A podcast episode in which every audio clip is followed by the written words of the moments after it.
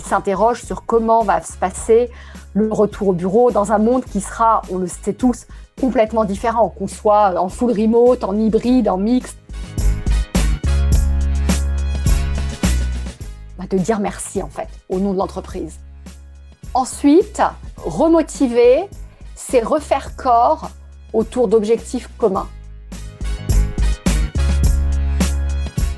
Bonjour, je suis Julien Régal-Dupont, fondateur de JRD Expérience, cabinet de conseil en expérience client. Expérience est une discussion sincère et authentique avec des talentueuses personnes. Je vous souhaite une excellente écoute. Bienvenue à toutes et à tous pour ce nouvel épisode euh, de mon podcast Expérience. J'ai le plaisir aujourd'hui de recevoir Drifa Choulet. Bonjour Drifa, comment vas-tu aujourd'hui? Bonjour Julien, bah, je vais très bien aujourd'hui, merci. Et toi? ah, mais moi, ça va très bien. Bah, j'avais tellement hâte d'enregistrer ce podcast, comme je le disais il y a quelques instants. Donc, hâte de faire découvrir euh, ton beau métier, mais pas que. Mais avant de commencer, j'ai toujours une question que je pose aux personnes que j'ai de la chance d'interviewer, de discuter. Que signifie pour toi le mot expérience? Ah, c'est un joli mot, je trouve, même si je me souviens plus forcément de, son étymologie. Mais pour moi, expérience, ça m'évoque euh, la vie, tout simplement. Euh, je crois que depuis notre naissance, euh, qui est déjà une expérience en tant que telle, on vit une, succession d'expériences. Et je crois, il y a une part de moi qui pense que un des buts de la vie, c'est la multiplication des expériences. Ah. Euh, et alors, toi qui eu, ah, ça peut être intéressant de rebondir directement sur la multiplicité euh, des, différentes expériences. Donc, en quelques mots, pour te présenter à nos auditrices et à nos auditeurs, qui est Drifa Choulet alors, qui est Drifa Choulet Alors, Drifa Choulet euh, a 45 ans. Je suis parisienne. Je vais arrêter de parler de moi à la troisième personne. ça fait C'est ça. Je suis parisienne. Et alors, si je prends peut-être rapidement ma vie euh, du point de vue de l'expérience. J'ai euh, deux grandes expériences professionnelles dans ma vie. Une première euh, qui a duré 20 ans dans le monde de la finance.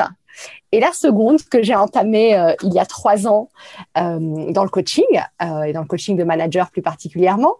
Je pourrais prendre aussi mon expérience de vie puisque j'ai grandi entre l'Algérie et la France. Donc c'est une autre forme d'expérience. Euh, une autre expérience dans ma vie qui est euh, l'écriture d'un premier livre l'année dernière. Euh, voilà, je crois que c'est un assez bon résumé. Sinon, je suis mariée, je suis maman d'une grande fille de 9 ans, 10 ans, pardon. Ah. Oui, va pas la rajeunir, sinon on va venir directement. tu vois, j'ai du mal. c'est normal, ça restera toujours nos bébés et c'est le plus important. Ah bah tiens, si on faisait donc un petit retour en arrière, donc euh, passer, euh, passer de, dans, de banquière, et qu'est-ce qui a été le, le choix de devenir coach, euh, coach au niveau des managers des entreprises. Qu'est-ce qui a été Est-ce que c'est un choix de vie ou c'est une nouvelle aventure, une nouvelle expérience, comme tu disais, ou tout, tout simplement tenter quelque chose de nouveau?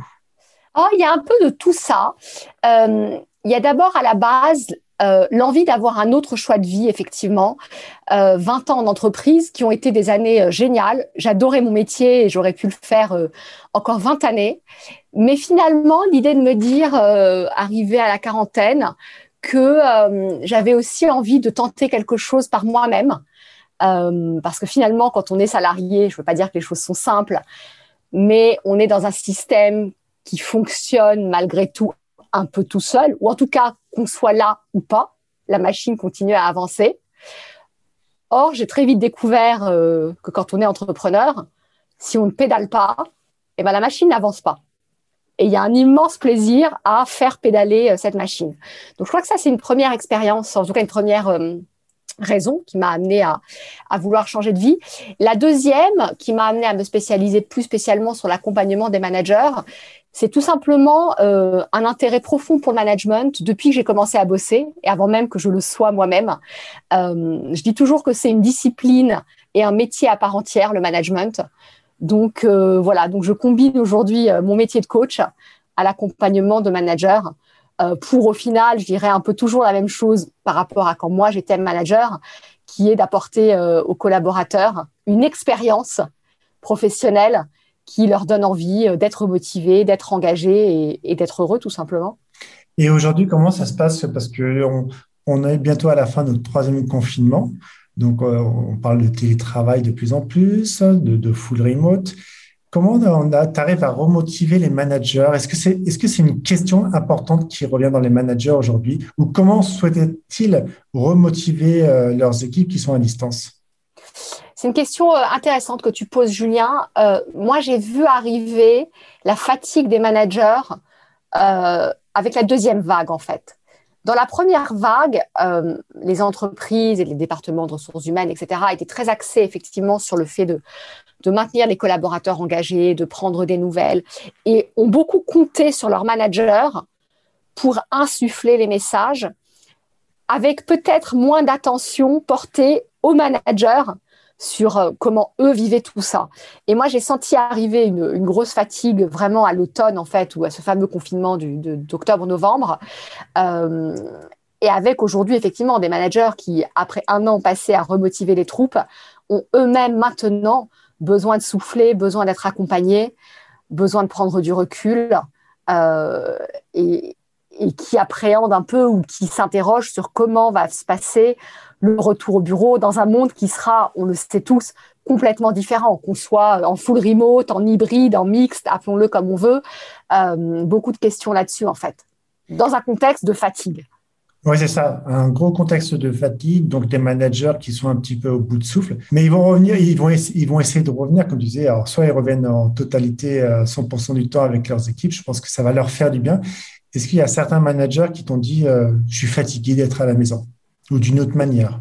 Oui, euh, je suis fatiguée d'être à la maison, pas forcément comme ça, mais plutôt je suis content d'avoir la possibilité d'aller au bureau un jour ou deux, même si ce que j'entends quand même, c'est que finalement, aller au bureau pour croiser deux personnes, ça n'a pas forcément grand sens. Donc la question, c'est voilà, comment refaire collectif? Ce que j'entends beaucoup aussi, c'est j'aimerais passer plus de temps à demander à mes, à mes collaborateurs comment ils vont, à, à les faire parler de leurs envies, de là où ils en sont après un an, etc. Mais concrètement, j'ai pas le temps. Il y a ce sujet du temps qui est très prégnant aussi.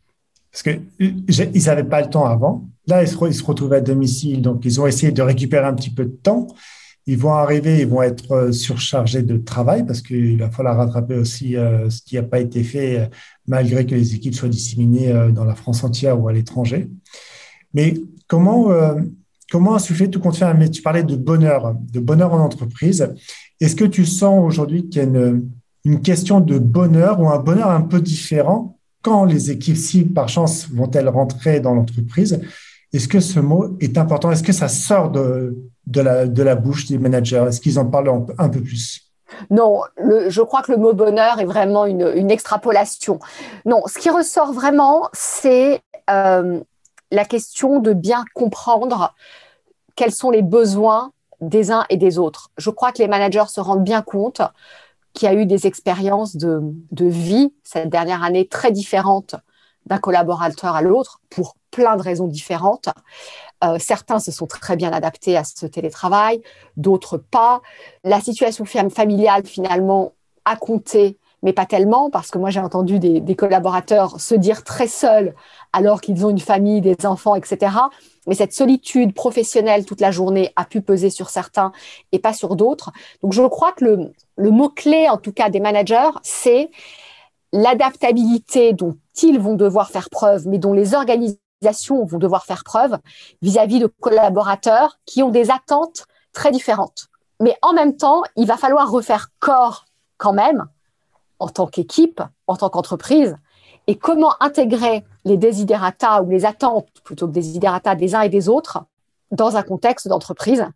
Euh, mais il ne va plus, en tout cas, le retour en arrière, on s'en rend bien compte, n'est plus possible.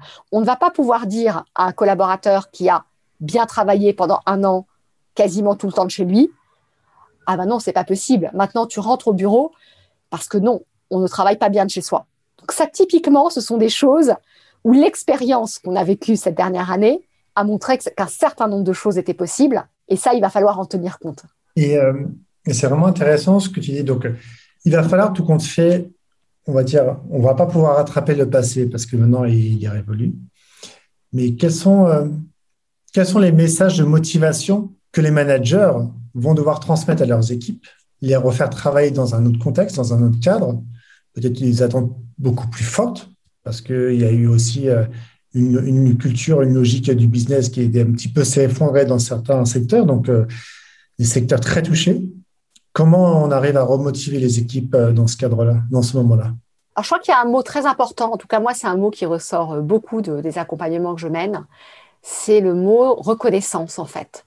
Et la reconnaissance, elle n'est pas seulement ou pas que matérielle, mais reconnaître à ses collaborateurs qu'ils ont fait du bon boulot, qu'ils ont été là, qu'ils se sont accrochés, euh, je crois que c'est déjà une première chose.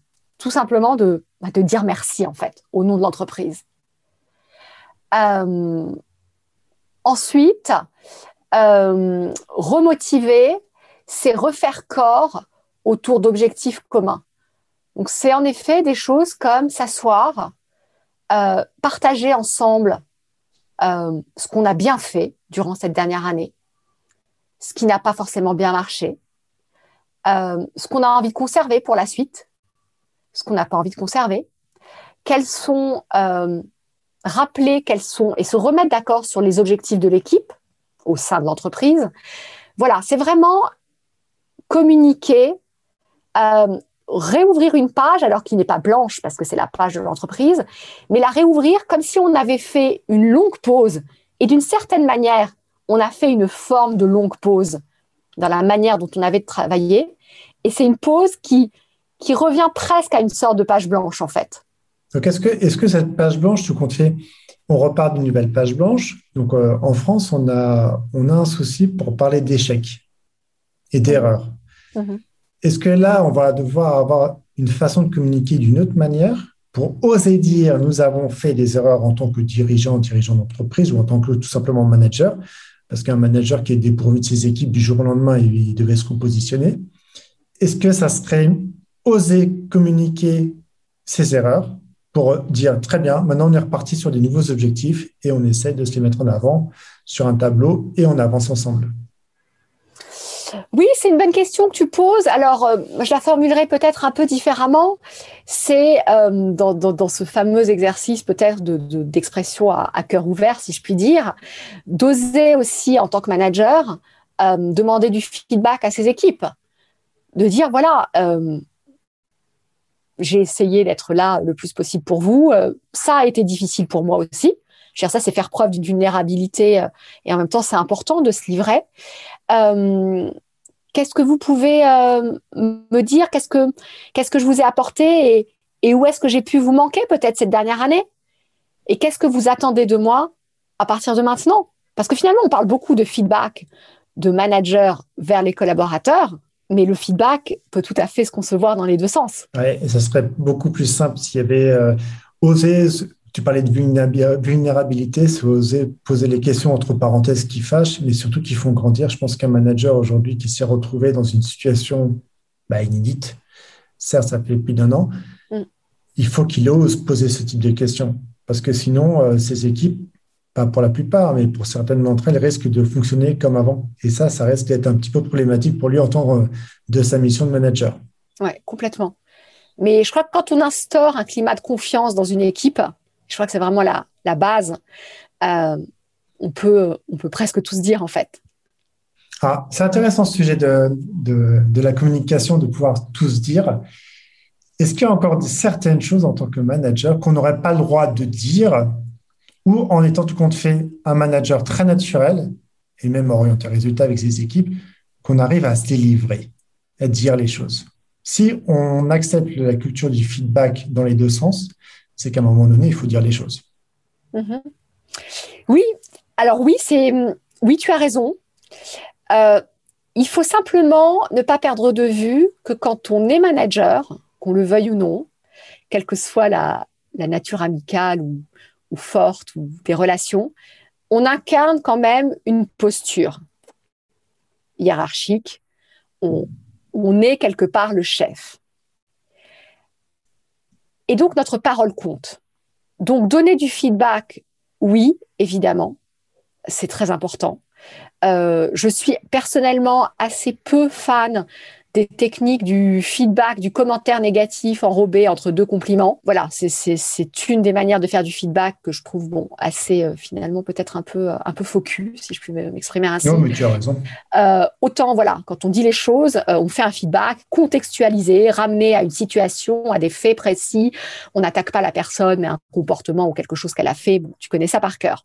en revanche, là où il faut faire attention aux mots, parce qu'ils comptent, c'est, euh, ce sont les petites blagues, les petits commentaires, euh, mais qui ont un poids particulier parce qu'on le dit en tant que manager, et donc c'est pas la même chose. Et donc ça peut affecter la personne. Je pense à cette petite blague éculée. Je suis désolée, c'est la première qui me qui me vient à l'esprit du euh, quelqu'un part à 6 heures et on lui dit encore tu prends ton, après-midi. Quand c'est un collègue qui le dit, on rigole. Quand c'est le chef qui le dit, même s'il rigole, bah en fait, euh, c'est pas très drôle quand c'est le chef qui le dit. Donc tu vois, c'est la nuance que, que, je mettrais en fait. C'est-à-dire qu'on on, on, entend encore ce, ce, genre de commentaires dans les entreprises, d'oser dire ça. Oui. C'est euh, pas simple hein, parce que et puis ça s'entend, ça s'ébruite. Alors ça, ça, décharge le manager de dire ça, mais je trouve que c'est une totale erreur d'oser dire ça parce qu'il ne sait pas le pourquoi du comment. Et puis, c'est pas qu'il a travaillé 10 euh, heures de plus que les autres personnes autour de lui. C'est, pas simple. Hein. C'est pas simple encore de, de rester sur ces, sur, ces façons, sur ces façons de dire tout compte fait que l'entreprise, elle est là au contraire pour se relever pour certaines d'entre elles. Il y a, comme je disais, il y a beaucoup de secteurs aujourd'hui qui sont, euh, qui sont en perte sèche. Donc, euh, remotiver les équipes à retravailler on a de la chance, dans, les prochains jours, on va avoir les restaurants qui vont réouvrir.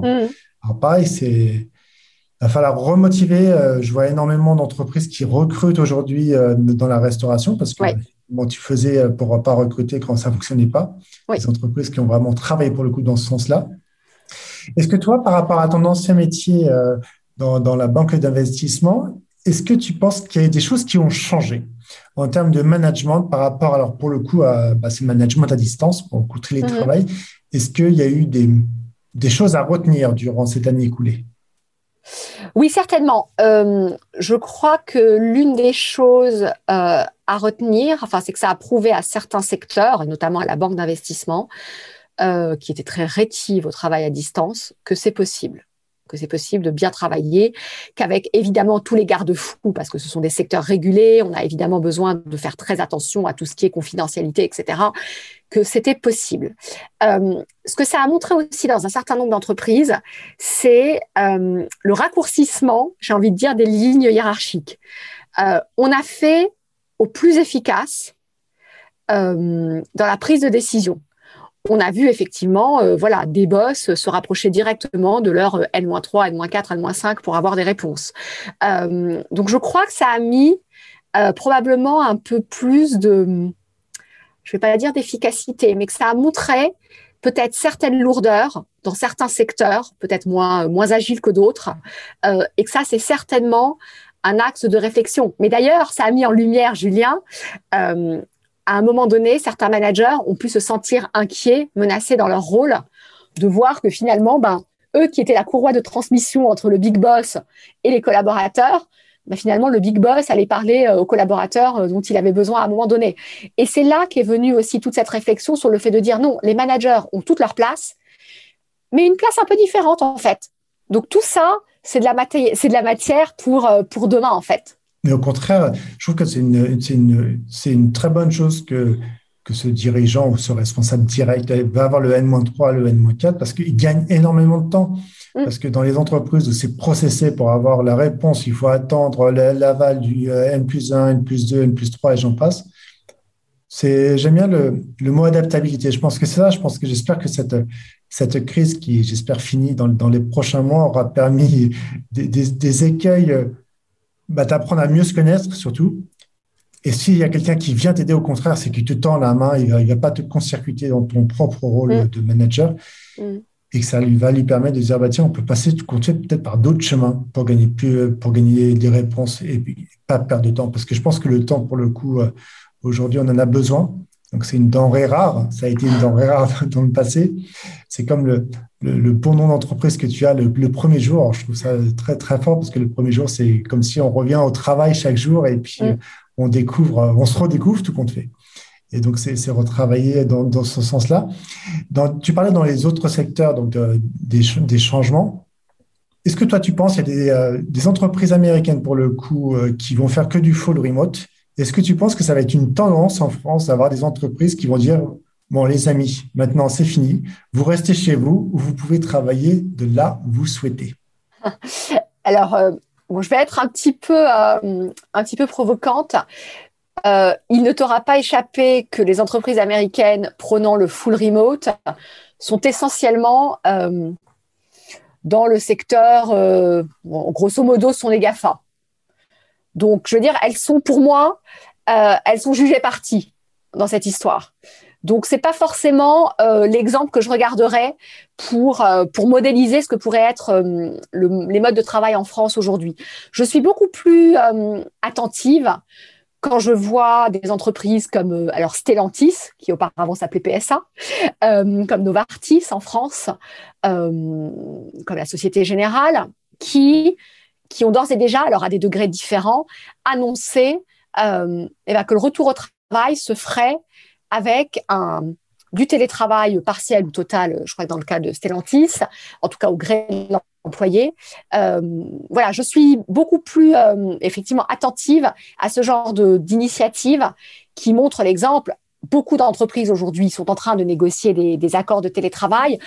Donc le work from anywhere, comme on dit, euh, depuis la Thaïlande, depuis le Larzac, je pense que ça va rester marginal et probablement cantonné euh, essentiellement au monde des startups, hein, si on veut euh, schématiser, ou à des freelances euh, qui font des missions. Je vois pas encore ça dans le CAC 40, mais mais c'est pas grave en fait, parce que je ne crois pas non plus que ça corresponde aux attentes de la majorité ou de l'immense majorité des collaborateurs. Moi, toutes les personnes auxquelles je parle en ce moment sont hyper heureuses de l'opportunité de pouvoir retourner au bureau un jour, deux jours dans la semaine tout ce qu'on attend, c'est en plus de l'adaptabilité, de la flexibilité et une reconnaissance qu'il est possible de travailler de manière plus flexible. En revanche, voilà, le, full remote, je suis même pas sûre qu'il soit souhaitable en fait. Tout dépend aussi euh, du stade où on en est dans sa carrière, tout dépend du métier. Mais par exemple, pour les plus jeunes, débuter un, job en étant chez soi, dans une entreprise, on va dire classique, oh, j'ai envie de dire quelle horreur. Euh, on apprend dans ces, j'ai été jeune, euh, jeune débutante, on apprend au contact de ses managers, on apprend au contact de ses collègues, on apprend euh, quand on fait des métiers tournés vers le client, on apprend en entendant son boss parler à un client. Euh, c'est d'une richesse incroyable, c'est ce qui forge l'expérience. de son salon tout seul, on apprend quand même beaucoup moins. Oui, et puis c'est le, fameux onboarding. Hein. Le onboarding mhm. que tu commences à domicile, tu te dis, tu n'as même pas le temps de voir tes, propres collègues, tes, propres, ta propre équipe et de passer du temps avec ton responsable et mhm. rencontrer, pourquoi pas ton dirigeant, ta dirigeante. Bien sûr. Je trouve que. Non, c'est vrai que c'est basé beaucoup sur les entreprises de tech. Il y a quelques laboratoires aussi euh, pharmaceutiques qui travaillent là-dessus pour le coup, pour mhm. faire du full remote, où tu sais travailler là où tu veux. Ouais. Après, je pense que oui, il y a, y a le mot adaptabilité que, qui résonne aujourd'hui. Je pense que les managers doivent être confrontés de plus en plus à s'adapter avec, tu parles de la jeune génération, d'une génération un peu plus senior, et d'oser trouver les bons outils pour le coup, pour les, pour les amener à, à améliorer leur montée en compétences, à être chaque jour de plus en plus fort. Mm. Parce que ça va laisser des traces. Ça va laisser des traces à ce qui s'est passé. Mm-hmm. Et psychologiquement parlant, est-ce que toi, tu as, rencontré des managers qui étaient vraiment, pour le coup, bah, psychologiquement, c'était très dur? Non, alors euh, non, j'ai eu cette chance, je dirais, de, voilà, tant mieux parce que ça me, ça me rassure pour eux. Euh, non, moi, ce que je ressens, c'est effectivement une immense fatigue, une immense lassitude, euh, le besoin tout simplement de faire un break. Effectivement, je parle à des personnes qui, en gros, depuis un an n'ont pas, c'est pas qu'elles n'ont pas pris de vacances, mais elles n'ont pas pris de vacances sans être euh, dérangées, sollicitées. Euh, or, on le sait, pour, euh, pour tout simplement faire un break dans le cerveau, on a besoin de, voilà, de couper à un moment le flux, de penser à autre chose, de lire, de bouquiner, d'aller se balader. Je crois que ce qui pèse, par exemple, Julien, tu vois, c'est le fait d'être scotché à son ordinateur de 9h à 20h et de ne pas mettre le nez dehors pendant trois jours. et ça, je l'entends beaucoup. Euh, moi, je suis une fervente militante des calls, des réunions par téléphone. J'invite mes clients à redécouvrir les vertus des appels téléphoniques qu'on peut faire en faisant un tour de pâté de maison pour, pour prendre l'air, en fait. Parce que ça aussi, ça contribue à la fatigue, en fait. Il y a la fameuse Zoom fatigue, mais il y a aussi la fatigue physique euh, qui se déclenche à force de ne pas bouger, en fait. Mmh. Donc, ils, ils, arrivent, ils arrivent toujours pas à lâcher prise, alors? Non, et, mmh. et c'est difficile parce que cette injonction de il faut lâcher prise, il faut lâcher prise, on fait comment quand son agenda est plein de réunions qui s'enchaînent, sans break, euh, encore une fois, de 9h à 20h. Donc, moi, dans le travail que je fais en coaching avec, euh, avec les managers que j'accompagne, il y a aussi beaucoup de avez-vous vraiment besoin? D'être à toutes ces réunions Et j'ai un certain nombre de personnes qui me disent bon, en fait, il y a tellement de réunions où je vais et où à la fin, je me dis mais en fait, j'avais pas besoin d'être là. Oui, alors il faut qu'ils osent tout, simplement ne pas y aller. Oui, mais, mais tu vois, Julien, la magie du coaching, c'est effectivement cet espace où tu peux prendre du recul sur un certain nombre de choses et te dire, mais en fait, euh, non, effectivement, je me suis dit ça trois fois cette semaine, cette réunion, j'avais pas à y être. Et ben peut-être que la semaine prochaine, il y en a une des trois que je vais zapper en fait. Et ça ferait tellement de bien. Je lisais ça, un article sur le, fait de, choisir ses propres réunions euh, récemment. Mm-hmm. Il, faut, il faut oser. Hein.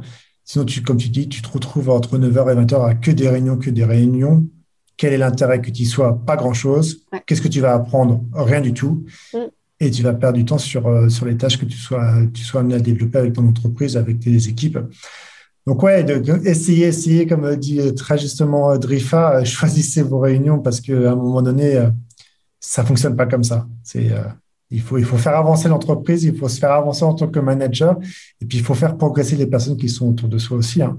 Mm. Alors, est-ce que c'est au manager de dire tout compte fait, je t'avais invité en réunion, mais tu vas pas venir à cette réunion, tu vas prendre, tu vas prendre du temps sur les autres tâches que tu dois faire après les réunions parce que c'est tout compte fait. Essayer de trouver un, nouvel équilibre, leur proposer un nouvel équilibre alors. Oui, et puis c'est se poser la question de à quoi servent les réunions. Ça, c'est un grand sujet aussi.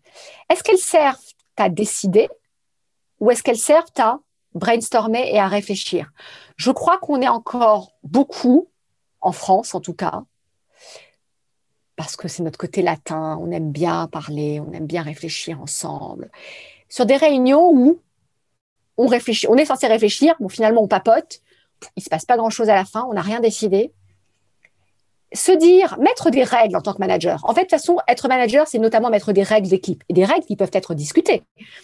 C'est quand on vient en réunion, on a tous, voilà le sujet, on a un agenda, on a un ordre du jour, on a tous préparé quelque chose, on vient, le but du jeu de la réunion, c'est de décider. Ou le but du jeu, c'est de réfléchir. Mais on sait pourquoi on est là. Un autre truc tout bête, on arrive à l'heure.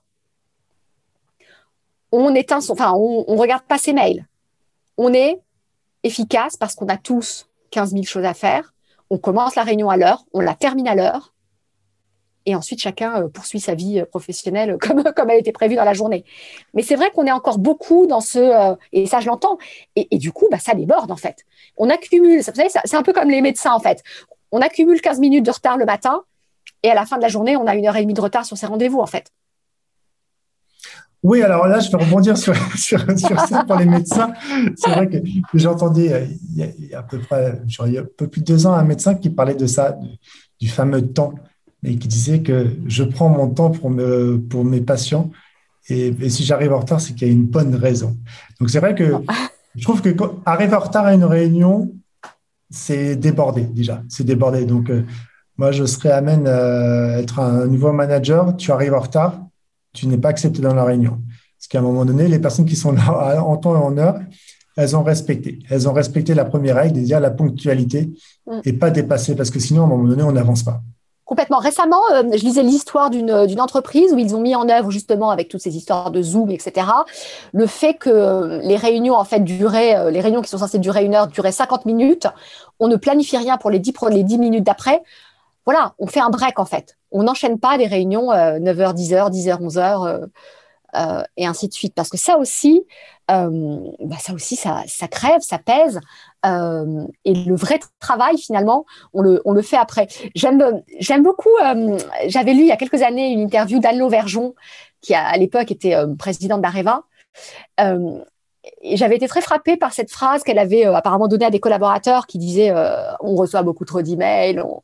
Elle avait dit vous ne travaillez pas, votre job c'est pas de, trier vos mails en fait. Vous ne travaillez pas dans votre boîte mail. Quelque part, avec les réunions, c'est un peu comme ça aussi. Est-ce qu'on travaille vraiment en réunion euh, Je pense qu'il y a un gros travail peut-être d'inventaire à faire sur, euh, sur ce thème en fait. Oui, et puis sur, euh, comme tu disais, sur, sur la place à la réunion, déjà, est-ce que je dois aller à la réunion, mm. oui ou non? Est-ce que s'il n'y a pas d'ordre du jour, pourquoi il y a une réunion juste pour papoter et qui sert strictement à rien, hormis de demander des nouvelles des uns et des autres? Donc c'est vraiment, tout contient un petit peu se reformater en mettant, en mettant des choses en place pour que ces réunions soient bien, bah, bien guidées, en temps et en heure, tout le monde soit là. Moi, j'avais aussi entendu parler de cette fameuse ponctualité. Je trouve que c'est quelque chose d'important parce que c'est un manque de respect envers les personnes qui sont là, parce que tu connais, en plus, toi qui es coach, tu connais bien les personnalités. Euh, je suis en retard, euh, j'arriverai toujours en retard et, et je parlerai pour rien dire parce que j'adore parler. Donc, c'est essayer de retrouver un petit peu un sens un sens dans la conduite, dans la conduite de réunion et, euh, arrêter d'en donner parce que ça sert sert à pas grand chose. Oui, alors je crois que bon, tous ceux qui arrivent en retard aux réunions euh, ne sont pas là pour se faire mousser et, viennent probablement souvent d'ailleurs d'autres réunions euh, qui duraient. Mais, mais voilà, ça fait, comme tu le dis, ça fait partie des règles à instaurer de se mettre d'accord sur une réunion, pourquoi faire et qui a vraiment besoin d'y être en fait. Je pense que déjà, avec ces deux règles, on, on clarifierait certaines choses. Oui, je pense qu'on clarifierait énormément, énormément, de choses. Est-ce que tu as des actualités euh, croustillantes à nous, faire, à nous partager avec euh, tout ce qui se passe autour de nous euh, aujourd'hui? Des actualités croustillantes? Écoute, moi, je, je m'intéresse pas mal en ce moment au sujet euh, des managers toxiques, donc j'ai une intervention euh, à venir euh, là-dessus prochainement. Et je prépare un, petit podcast très pratique pour les managers, donc sur un format court, où voilà, sur des séquences d'une de 8 à 10 minutes, je donnerai des outils pratiques sur, bah, sur le management. Ça s'appellera Manager au quotidien. Et tu ah. seras le premier informé Bien sûr, avec grand plaisir. bon, j'avais déjà été un petit peu au courant de, ce podcast Manager au quotidien. Est-ce qu'il y aurait une, euh, conclusion, un, mot de la fin, une phrase pour euh, bah, tous ces managers que tu, que tu accompagnes pour les, euh, les prochains, bah, parce qu'on va bientôt bien sûr arriver pendant l'été dans, pas longtemps, et pour leur redonner un petit peu des nouvelles clés, qu'est-ce que tu pourrais leur transmettre? Alors écoute, j'ai envie de rebondir, Julien, euh, bah, sur le mot-clé de ton podcast, en fait, sur le mot expérience. Ce qu'ils ont vécu, ce qu'on a vécu euh, cette dernière année, un peu, plus de, un peu plus de 12 mois, c'est une expérience de vie, en fait, euh, dont on sort tous changés à un, deux, trois différents niveaux. Et les managers, dans leur fonction managériale, ressortent changés de cette expérience donc moi, je les inviterai à un moment donné à se poser, quand ils le pourront, euh, pour réfléchir à, comment cette dernière année ou ces derniers événements euh, ont impacté leur pratique managériale, en quoi ils ont été un meilleur manager, en quoi ils auraient peut-être pu faire mieux, qu'est-ce que ça les incite à vouloir faire en tant que manager dans les prochains mois? Et alors, il y a surtout une chose que je leur souhaite vraiment de tout cœur, c'est de euh, faire un break cet été, un vrai break. Ouais, et couper, couper vos téléphones, couper vos accès euh, à, tous les réseaux qui, qui, nous, entourent et qui peuvent nous parasiter, qui malheureusement peuvent, peuvent euh, nous embêter pendant une journée, puis nous déstabiliser si on ne répond pas directement au message. Je trouve que c'est un bon mot de fin. Je pense que ces managers auront plaisir à, écouter euh, ton podcast Manager, Manager au quotidien. Ce sera, je pense, euh, des, des, conseils euh, très, très bienveillants et surtout un petit peu pour organiser la suite et revoir un petit peu ces pratiques, hein, ces pratiques managériales. Et surtout, comme tu le disais, tout simplement, oser faire un break parce que euh, on parlait de lâcher prise tout à l'heure, mais il faut, faut, lâcher prise parce qu'à un moment donné, on revient plus fort et euh, faire l'introspection que tu venais de dire justement, ça permettra d'être beaucoup plus fort et les équipes en seront que reconnaissantes. Exactement. Donc, euh, hâte d'écouter ce, ce, podcast. Merci beaucoup, Drifa, d'avoir pris euh, quelques minutes sur ton temps pour, euh, pour discuter autour d'un mot manager, manager qui est vraiment très important, surtout en ce moment. Et je Merci, pense Julia. Que, donc, hâte peut-être de, de, lire ton deuxième livre que tu écriras prochainement avec, avec plein d'expériences que, que tu auras, tu auras reçues à des personnes que tu auras, ils ont eu la chance d'avoir, d'être la personne d'avoir discuté avec Derifa qui leur aura transmis des bons conseils pour être tout simplement meilleur. Merci beaucoup Derifa. Merci Julia.